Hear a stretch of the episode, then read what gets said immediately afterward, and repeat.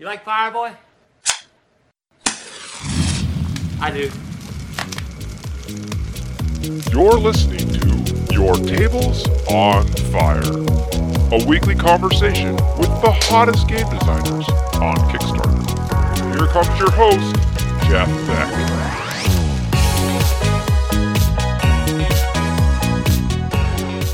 Hello.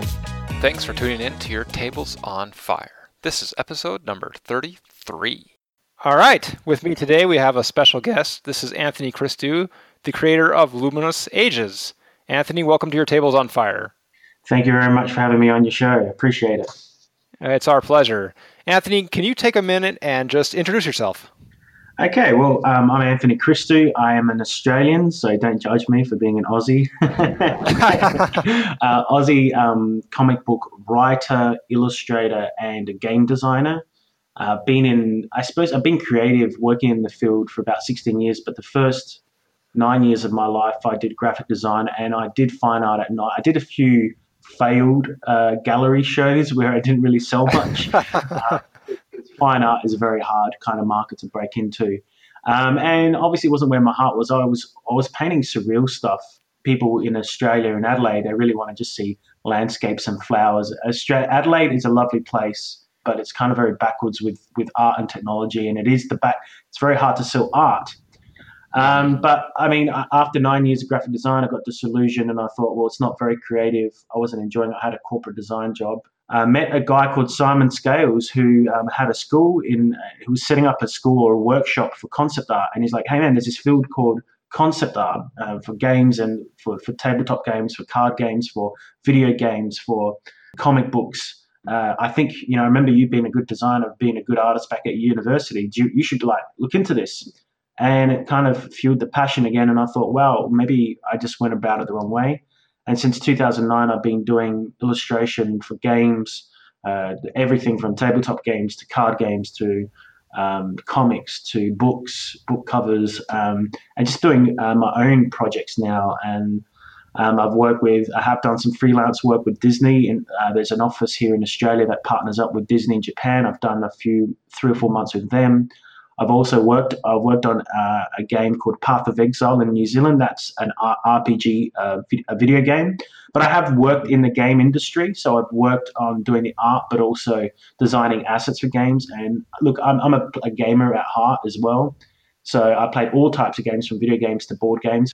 So like I grew up with board games in, in my life. Like you know, I just played Hero Quest, the crap out of Hero Quest, and um, games like that, and and D and D, like just the, the basic version of D and D and and Magic the Gathering and Pokemon cards and everything. And yeah, I suppose I'm now creating my own card game and and my own comic book universe, and it's it is a passion job. It is um, something I really enjoy making. It's it's a struggle because um, you're competing with people when they see something. They compare you to the big brands, or they compare you to the big authors and writers that have been around for 20 years, and they you know they expect you to be that good. And I, my goal is to be that good, but um, you know, having only been in industry for six years, um, I just do the best I can to try try to make something as amazing as I can with my team. Um, Let's talk a little bit more about your gaming experience. And I guess what the first question on that line is, when did it all start for you? Like, what you know, dig way back. What was the very first game you ever got to the table? Uh, I think like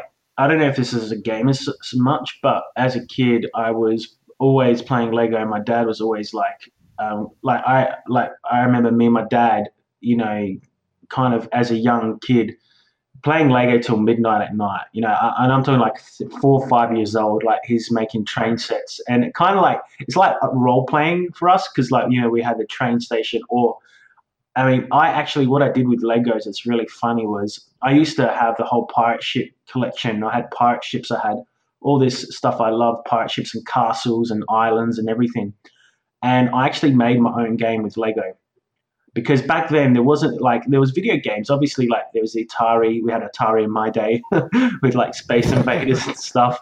I'm really showing how old i am but um, um, that wasn't as engaging. That didn't really you play atari for like three or four hours and you're just like mm, yeah i'm just a bit bored of this. Like the imagination was gone. And kids today are spoiled. Like my nephew has all these amazing games and they're just spoiled. Like and and it's kind of sad as well because it, it doesn't let children grow that imagination because you think about it, it's already designed by artists like myself, and they're not like using their imagination to role play or come up with things. And that's why, firstly, I wanted to make a tabletop card game and make it both RPG, like like a tabletop RPG game that everyone can play and use their imagination, and also trading card game where people can use their imagination. But um, but for me, it was Lego, um, and I was I made this game with my sister and my cousins where we created bases, right? And we had like a pirate ship, uh, a castle on one corner, then the pirate bay on the other side.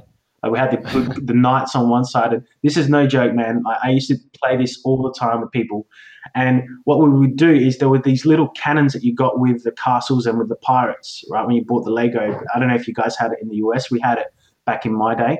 And you could fire the mm. cannon and it would fire out a little brick of Lego. wow. Right? No, no joke. Like we had that as a toy. I don't know if it was in America, but back in the year 20 years ago, that's what I had as a kid. And I was like, oh, what we would do is when you hit a base or you hit an area, you'd have to topple that over, right? You'd kill the unit or you would kill um, things. So it was like a Warhammer, but with Lego, we designed our own. Like even I designed that, and like my cousin's like, oh, "How did you think of this?" And I'm like, "I don't know. I'm just crazy like that. You know, I come up with ideas all the time." and and that was like the popular game for like a year, like like two years. Like we like until you grow out of it, of course, and until something comes out like Pokemon or whatever. But um, like I was playing that from like ten to thirteen, and everyone that would come over would be like, "Oh, can we play Pirates and Knights?" It's called Pirates and Knights, and um, yeah, it just was so much fun, and that's what got me started. Then I moved on to Hero Quest, and Hero Quest is where the passion for tabletop gaming came in, and and then Magic the Gathering as that when I hit 15 years old. Magic, I, when Magic came out was when I was like 14, 15, perfect age. Mm-hmm. You know, right. like, it was just the mm-hmm. right time. Came out just for me, I was thinking, or my generation. And and so for me, you know, it, it started with Lego, it moved to Hero Quest, and then it moved to Magic the Gathering, and now it's gone to full 360. And I'm going back to tabletop top stuff. I'm really getting back into D and well, that's why we've made um, our card game. It's like it's, it's a card game, and a lot of people are saying, oh, it's just like Magic the Gathering. Well, it's not. There is a dragon mode in there that's a tabletop, and you can play it now. Like it's it's a really awesome game. Like all my friends love it, and everyone that's been buying it at cons loves it. And I said to him, that's just the cooperative mode you're playing. Imagine if you all competed against each other to try and fight for control of those dragons. And you know the game is complete but you know, as we expand it next year, we're hoping to do figure out a way of leveling up your quest character. You can have a quest character. So, but I will talk about it later. Well, you, yeah. you know, you, you broached the subject, so let's let's jump right in to Luminous Ages. And now, this is based on a comic you've been working on for much longer than the game. Is that right? Correct. Yeah, the comic came first. Um, now, I, I've been writing, well, I've written about two seasons of the plot points. So, I mean, it's a huge universe that I've been writing. So, when I don't know if you're familiar with what, what it takes to write comics or movies, there's a lot of background writing, there's universe development, character development. And I've written like maybe two seasons of the plot. I know what's going to happen by about by the end of season two, and I got a rough idea of season three. Um, but I've written maybe about six issues of the comic, mm-hmm. um, the script. I'm still issue one and two is done, done and dusted, and I'm now working on, I suppose, rewriting. I'm getting some feedback now from people. They love it. Like people think it's great art. They like the story and the plot, and I'm just working on how to improve the writing. Being an artist, that's been my focus. But obviously, I want to make issue as as I get more and more support, more funding, and and more backing. You know, it's like doing so many things you need more time to spend on it. Do you know what I mean? So mm-hmm, I'm, I'm, building up that comic book universe, and we've got so many paintings, so much concept art. Uh, we've got two issues of the comic, so I'm like thinking, hey, some of this artwork's really good. People really loving the art. People do love the story. We sold out of the comic in Australia and New Zealand, both places. Like we take it to every event. I take maybe 50 to 100 copies. They just go. Wow. And I'm just like, wow, there's something here, you know. and that's why I wanted to make the game. And the game's been out for four months. The comic's been out for two years, about a year and probably since early last year. We released a pre. It's about a year and a half now. Sorry, but um, it feels like longer because I've been working on it for longer.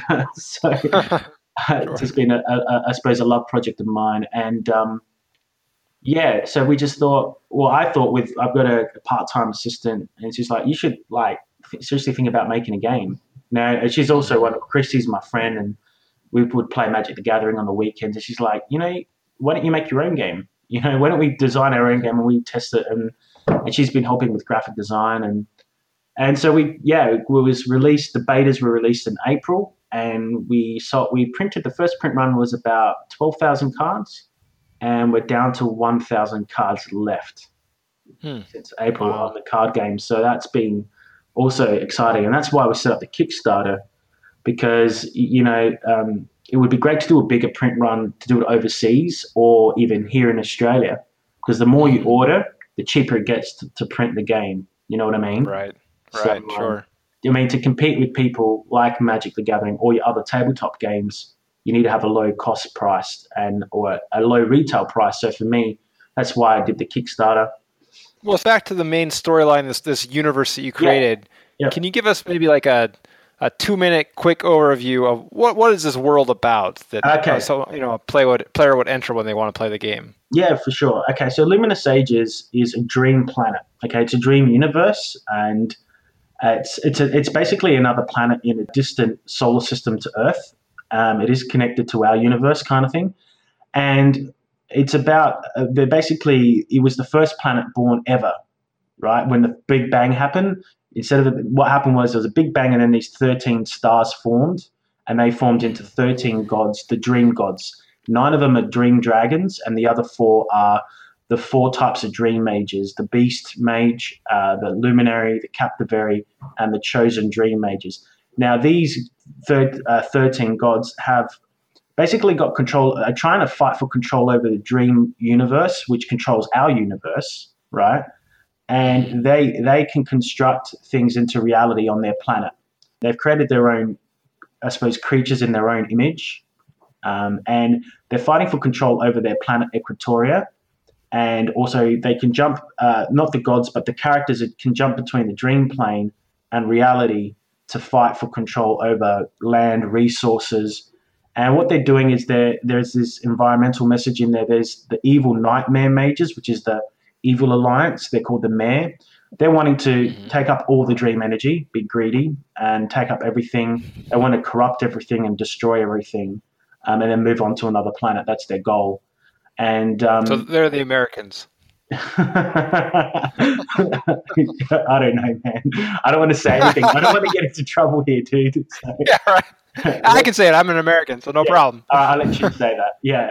And then you have the um, the other the uh, the Tranquil Alliance, which want tranquility and peace, um, but they're fighting for good and for for nature. They're trying to uh, restore nature uh, back to to life, bring it back to life, and it has the environmental message. It has a very multicultural aesthetic and look and feel. So for me, I love Harry Potter. I love all that stuff. There's nothing wrong with it, but for me, I just, you know, all you see is white wizards. You know what I mean? Um, a majority of European or white wizards, and there's nothing wrong with that. But for me, uh, magic comes from the Far East, you know, the Middle East or Asia, or even indigenous cultures. You know, the first Americans, you know, um, Right, or, or even the first Australians. So I really what what we're doing is we I'm actually working with a representative here to do a side issue, um, where we're going to co-write, and I'm going to help enable the, a community here, an indigenous culture here, to write us their dream time story because it's all about dream magic. Fits in perfect with Australia with a dream time. So we're going to do one side issue for them, and but it's not just that culture. We're going to be doing many cultures. I myself, my family, comes from a place called Cyprus, which is in the middle of the world, pretty much like in between Egypt, Syria, uh, Greece, Europe. Everyone's been there. Every culture's pretty much been to Cyprus.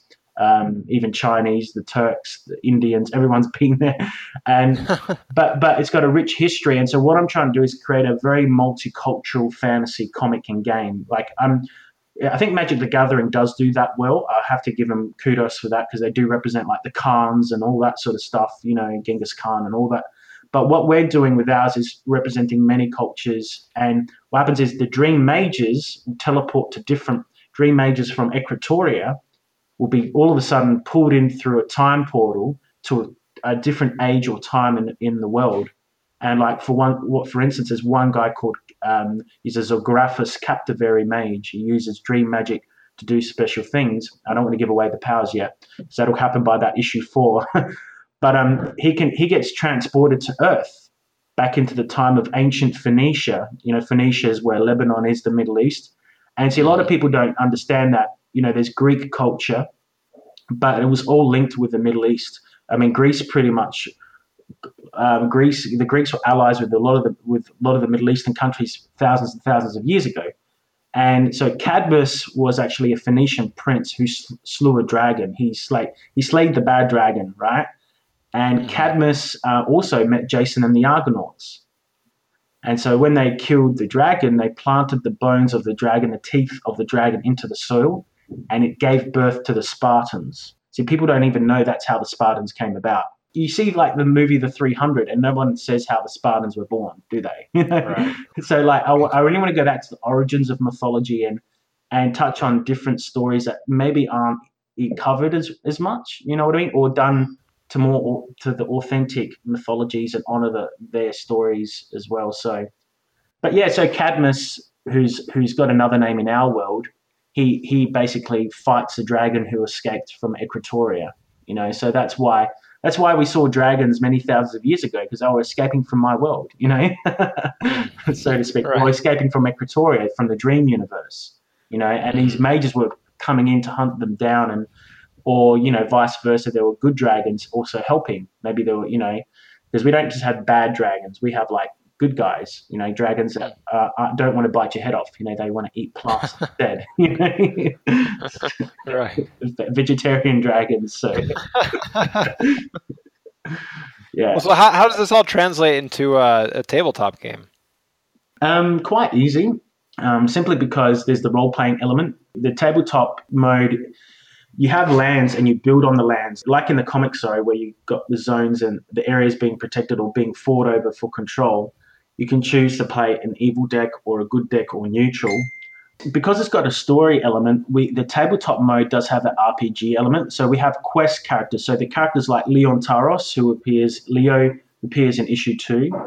Um, there's uh, a few other characters that appear in issue two. I think Cethia, she's a demoness. Those characters have been turned into quest creatures, so you can quest with the characters in the story. And so you throw them on a quest land and they get a special benefit based on their narrative. So Leo, he's a good guy. He saves baby dragons. So he, that's what he does in the game. He saves a baby dragon, you know. And so if you, you quest, you roll you roll a die. If you're successful with rolling that that um, I suppose rolling the die and winning the roll, you rescue the dragon that comes out into your main zone. Uh, so we have quest areas where you go and quest separately, and then you have normal lands where you build on. You build a dream. You've got a core land. You build dream structures and upgrade them to dream lands, and you use those resources to summon monsters to defend those zones and attack your opponent's zones. So you can't really d- uh, directly attack your opponent. It's more about attacking their zones. You're basically playing as a god, pretty much, and you summon out that dragon god. You summon yourself out as a dragon god, um, and if you keep the dragon god out for three turns, you win. That's the PvP. But in the tabletop mode, um, it's quite it's got many ways of playing and and it fits in with the storyline you've got these different lands from the comic book that you can build you can upgrade your zones and and and it's got that whole environmental message even in the game as well so, so you've got to protect your lands and drain your opponent's resources you know mm-hmm. which is really cool and and and in the dragon tabletop mode there's the um dragon gods are sitting in the middle. They unleash, keep on unleashing an army. Like they draw from the deck and they keep on drawing more and more cards. And it gets harder and harder depending on how many dragons you're versing. So you've got to cooperate with your friends to fight the evil dragon gods, similar to exactly following the narrative of the comic. So the three evil uh, dragons are Fortiazir. Um, she has a general as well. Um, then there's Drakathar, and he has two generals, evil generals, and then there's the Titan dragon, who is a neutral dragon, but by the time you get to him, he's been corrupted and turned evil as well. You, you've basically there's three people that want to play versus the dragon gods. You've got three dragon gods coming out. So the first dragon, he draws a turn every time he attacks everyone. He draws a card for everyone, and his army gets bigger and bigger. So you have to really rally together to fight back and win.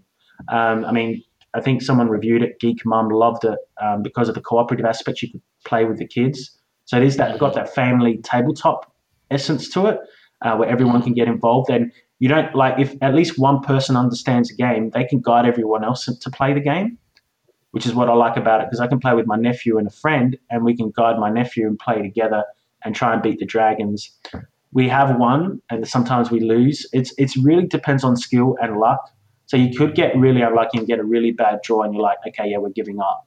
But sometimes it could be like you get an all right draw, and it just depends on you know how good you are as a player, which determines if you can take down the dragon gods. So, and if you don't like cooperative games, or if you say you like, I like that game, but I want to compete with my friends, you can actually have the dragon gods in the center. They're passive; they don't draw a card. They just have their generals defending them. Um, you compete against your opponent. You draw from the same deck, and you have to summon an army, fight off your opponents, and try and do the most dragon god damage in the center. And whoever does the most dragon damage or takes out their opponent wins the game. So that's I actually really like that mode. The cooperative, maybe because I've been playing it so much and teaching everyone the game. cooperative, I'm getting. I love it. I do love it, but it's kind of like I want to. I want more of a challenge now because I've been playing it so much. Do you know what I mean? Mm-hmm. So it's like I want to. Dragon mode, the actual cooperative mode is hard, but I, I really want to be able to just have fun and not worry about other people now. I just want to go, all right, I want to compete against someone else and I want to kick their ass. You know what I mean? So, Right. yeah. Well, let's talk about your uh, your Kickstarter campaign. You've been on, I believe, for one day, hmm uh, almost exactly. So, what was what was day one like for you? Um, it was pretty good so far.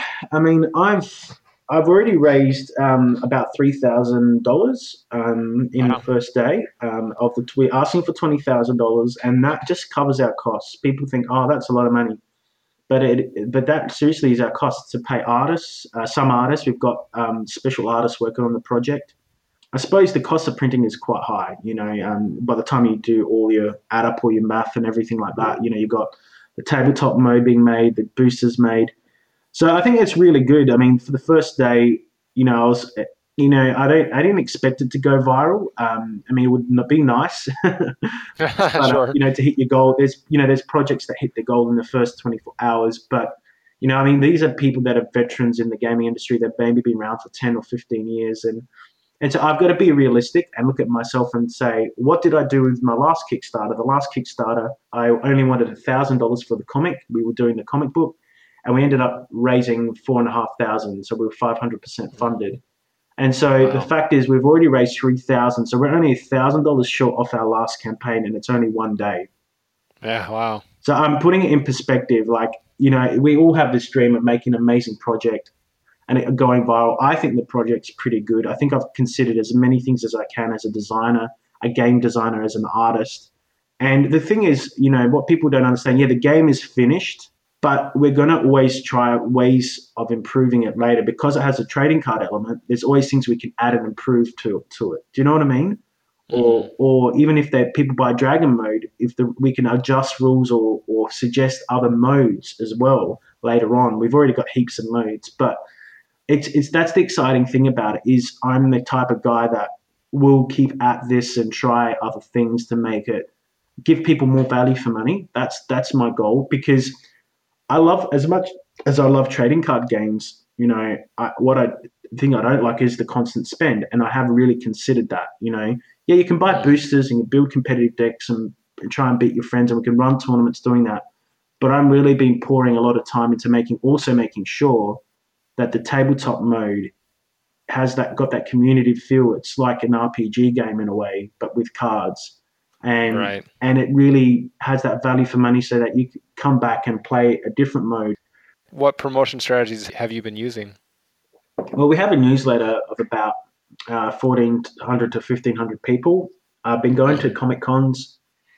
I've been to about 10 cons this year, 20 in the last two years. So I've been going to conventions, gaming conventions. I've actually got, reason why it's a 40 day Kickstarter is I'm going to four comic conventions starting this Friday. I'll go to Melbourne, go to a comic book expo, then one in New Zealand. Then we've got PAX in Australia, which is gaming, uh, a gaming con, which has a tabletop area. So we've got five shows lined up where we're going to be giving people flyers, people running demos on the game. Telling people to back it, um, taking emails down. So we've got a good newsletter. Um, I've been on, going on podcasts like yours. Uh, the game's been reviewed by about ooh, about eight people, which is quite scary. And most of it's positive positive reviews. I mean, probably about six out of eight have all been really good, positive Mhm. uh, feedback, and and people really liking it and re- really looking forward to it. Um, and the other two people just kind of saying like I, I like it, but they feel like it's a trading card game when it's not. Only that, you know what I mean? And that's going to happen. Like everyone's always going to compare you to Magic the Gathering. Do you know what I mean? Or Pokemon, or that people are always going to when you create something fantasy or a card game, people automatically think Magic the Gathering.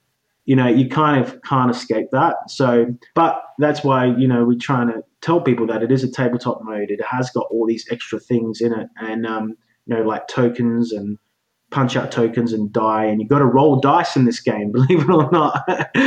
so, you know, So it's totally different. it is totally different, man. As soon as you've got dice in and you've got to roll die. You know, it's not Magic the Gathering anymore. You know, that's what I tell people. Does Magic allow you to roll die for you know this? You know, so that's the good thing about it. Um, but yeah, we've been on podcasts. We've been getting game reviews. I'm doing five shows. I've got a newsletter of 1,500 people. We're doing a Facebook campaign every day. We post a card.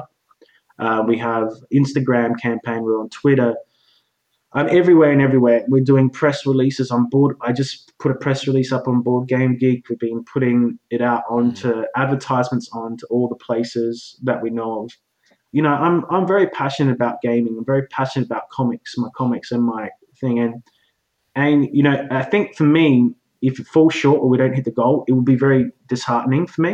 Do you know what I mean? Not because I need the money, but more because like, oh, you know, like all that work felt like it was for nothing. right, sure. but um, but in saying so, I'm the kind of guy that I think you know deep down I would probably still do it and just release um, the comics, keep the comics going, and and try again. You know, try the Kickstarter again next year. But I'm not thinking negative. I'm thinking positive. It's going to go well.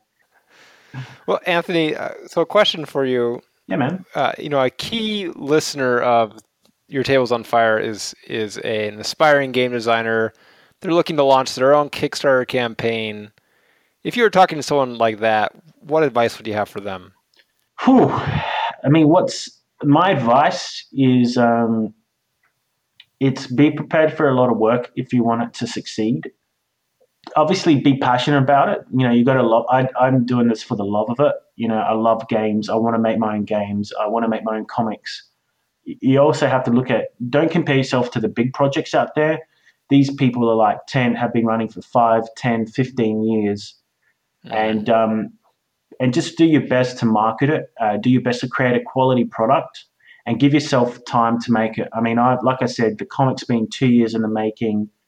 The game has been a year in development since January this year. We've been we actually it was late last year we started releasing cards, so it's been you know about a year. The game has been uh, testing, uh, designing it. Uh, it's been gone through quite a few changes, and it's at a point where we're really happy with it. So take time to make a good quality product and also take time to do the marketing. I mean, we've I think we've done as much as we could do at this point in my career for marketing. Like if I did anything else, I think it would be detriment to the project project. If we waited till next year, I think possibly like if we spend another five or six months doing marketing, I don't think it's going to make that much of a difference. Do you know what I mean? I think I think it would have just been like, oh, okay, I get another thousand dollars worth of backers or another two thousand dollars worth of backers. So I'd say, you know, spend time on marketing, do your research on the marketing. It is does take time to do that. And, you know, build up a community, you know, it takes time. Be patient with it. I mean, I I've I remember when we first run our first event in Adelaide, I think only like one or two people came. And now like we've been running events and, you know, there'd be five or seven people at the event playing the game. Um, right now the boosters are selling out at every convention. So, um, so all I would say is kind of give yourself time to make something good, and um, it is it can be hard because you do. I know as a game designer, as a creative, people do put their heart and soul into things, and so if people do give you feedback, take the feedback, but don't take it too personally because usually people want to help you unless they're nasty pasties. usually people want to try and make the game better for you, but um, you know you don't have to take all that feedback and do everything that people say because it is your game as well. So um, don't don't be swayed too much by the public. You know, try and create something that you want to do because that's why you got into game design. Do you know what I mean? And usually, you'll find that the thing that you created or you really wanted to do is really actually what people want in the long run. Like my tabletop mode, defeat the dragons. I was going to scrap that. You know, one of my guys who loves Magic the Gathering and who loves my PvP mode or my deck building mode is like, oh, I don't like that mode, so maybe you should just scrap it or remake it. And then I talked to Christy and I talked to another guy who loved it. He goes, dude, what are you talking about? That's brilliant. He goes, maybe add this to it, you know, or change something about it. And I changed it and and now people love it even more. So don't be don't be too quick to scrap things, you know, unless it's like not working and everyone's telling you it sucks. you know. but um yeah, like don't be too quick to kind of scrap things. Um, that's one thing that I'm learning and and um, just try and do what you want to do. Make a game that you want to make. Because at the end of the day, even if like my philosophy is, is even if it like you know it doesn't go viral or even if it doesn't hit its goal, I've still made a game I want to play. Do you know what I mean? Mm-hmm. And and and and I've got friends that want to play it. You know, and I, and I can actually say I'm genuine to myself. You know, I've actually genuinely made something that I think is a cool game I think I like, um, well, I know I like, and I'm pretty sure all my friends are, are, digging it. They're all backing it, and everyone's you know li- likes it in the community that I've got here in South Australia. And that's really good because, man, like South Australia is a pretty hard place to make it. So it's, it's a really backwards place. It's funny because, like, um, we sold, we did sell out of the game here at a con, but like I take it to the eastern states like Sydney, and we're taking it to New Zealand. And it just uh, just moves really fast which I'm really thankful for. So, um, but yeah. South Australia, I don't know, man. We just really don't stick to one place. Like, you know, obviously, if I just stayed in Adelaide, I don't think the game would be where it is. Take it to other places before you launch a Kickstarter as well. If you get time to go to comic conventions, the rest of the other cons in America, try different cons. Uh, try like Gen Con. I mean, I want to go to Gen Con next year if this goes well. And if this hits amazing uh, targets. You know, if we hit stretch goals, I want to come to Gen Con in America and and bring the game and show everyone there. So if you back me, you'll be able to see me in America. You know, so that's a good stretch goal. We'll be able to have a game so together. So right. But it depends if Trump gets in or not. So yeah, right. Well, hey, if Trump gets in, I, am leaving. I'm coming to Australia, so it's okay. all right, man. i have got a spare room for you. All right, we can do, we can do Thanks, I'll need it. How does like uh, how does 150 a week sound Australian? Oh, that's fine. That's Is that fine. right? Food provided, everything. uh, so, Anthony, I have to uh, break some bad news for you. It's over. What? And and that is that the the real purpose of your tables on fire is not necessarily to talk about games on Kickstarter. Yeah, yeah, yeah. But, but it's instead to play the game design challenge. Mm-hmm. Here's how this works I'm going to pick a random game theme. I'm going to present it to you. Then you're going to think about it and pitch back to me what that game might be. Mm, okay, wow. You up for that? Yeah, look, uh, just throw it at me. Yeah, let's go. Let's see. I, I'm operating lack of on lack of sleep and um, about ten coffees, but let's do it. Let's go. hey, that that's a recipe for the best games ever. Come on. All right, Matt. Yeah, good point. Good point. Let's go. Okay, so I'm going to find a theme. And that theme is alien plants. Awesome. So, in a distant universe, there's there's a, pl- a planet, um, and these alien plants they grow and they evolve, right? Okay. They get bigger and better. And your goal in the game is to um, power them up with solar cards, solar energy cards, or white or water cards. Uh, okay. And you can take out your opponent's plants by poisoning them with pesticides and herbicides. too much of that, you know, it can repel right. insects and stuff. So you have, or you can send pest attacks. You can send insects to damage their plant plants. But the plants all are alien looking. You know, some of them are carnivorous plants. Some of them are, are totally just, you know, uh, sun, you know, whatever. Um, you know, they, they draw from the energy of the sun and water. Um, Right. Some of them are normal, and the goal is to um, evolve four plants before your opponent. Okay. Now, And- now, as the plants evolve, do they do they gain new abilities somehow? they do. or- They do. They get stronger. Um, they can they can send a pest. They can send off. Um, they can send off fumes like like like like with. Uh, Actually, you asking the right guy because I'm. I actually plant my own. I have my own veg, vegetable garden because we've got so much land in Australia. I've got my own veggie patch, and like this is like the best game. We just oh my god, I'm gonna design this now. so what happens is a plant when it evolves, it gets it, it can actually set off a fume, right? Like it, it's like partner planting. It, it sets off, uh, it gives off a pollen, and it may Okay. boost your other plants to grow faster. Or Mhm. some of them evolve, and the fume they give off can attack opposing your your opponent's other plants and Okay. destroy them, or make them make them send pests their way. So some of them may be able to send a pest to your opponent's plants and some plants like like a thorn or whatever or like a weed some of them evolve into weeds that maybe take over your own garden or they take over your opponent's areas as well um, and it's kind of like a board game could be a board game you lay them out and whoever's like you have them in the center and you have to whoever can get to the center and evolve four plants and get to the center and dominate the center wins the game takes over the alien planet and then the plant that your plant takes over the whole zone and, and it colonizes the whole planet, the alien planet. And they all look cool. they all look freaky. You know, they're kind of like Geiger inspired plants. You know what I mean? Mhm. And you got the best designer on it. I mean, I'm vegan as well, so you know, I'm gonna make it awesome for you. So, and I know Awesome. about planting planting veggies, so let's do it, man. you got like And- ten million, $10 million. Let's do it. Okay, I'll tell you what. As soon as Luminous Ages is done, let's get on this. This, this is your next project. oh no! Give me a break, man. Yeah, no, but it's a good idea. That's a good idea, hey? What do you reckon? You in? yeah, yeah. It sounds pretty fun.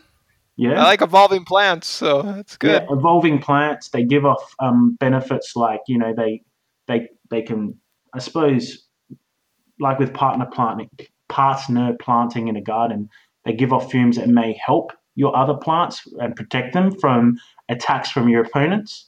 So you you can have like a pest card you send, but the pest card is void. As soon as your plant has evolved to give off and grown and evolved to give off a fume to protect a neighboring plant, you can no longer send a pest card to it. You know what I mean? So, Right, yeah. Or, or you Yeah, can like send it. but it's useless. It doesn't work because it's protected. You know. So, Right. All right, very good. Awesome. All right, well, Anthony, it's been a pleasure speaking with you. Thank you for having me on the show. And um, yeah, look, man, if this does go crazy, Luminous Ages, I'll make the plant game with you, man. I'm serious. You think I'm joking? Now I'm doubly incentivized to make sure this happens. So make sure Luminous gets off the ground, and then that's the next game project we'll have going. All right. So I love it. Well, you know, under those conditions, uh, best of luck for sure for Luminous Yeah. Ages. thank you very much, man. Look, I'm sure I'll get there. It's just, um, you know, it is just hard work. Well, that was Anthony Christou with his project Luminous Ages, currently on Kickstarter. Thanks for tuning in to your Tables on Fire. Check out our website for show notes and a link straight to Anthony's project. That's www.yourtablesonfire.com. You can also follow us on Twitter at Tablefire and look us up on Facebook. Did you know we're on iTunes, Stitcher, Google Play, and of course, Board Game Geek? Hit us up on any of those sites and give us your feedback. We'd love to hear what you think. Well, until next time, go light it up.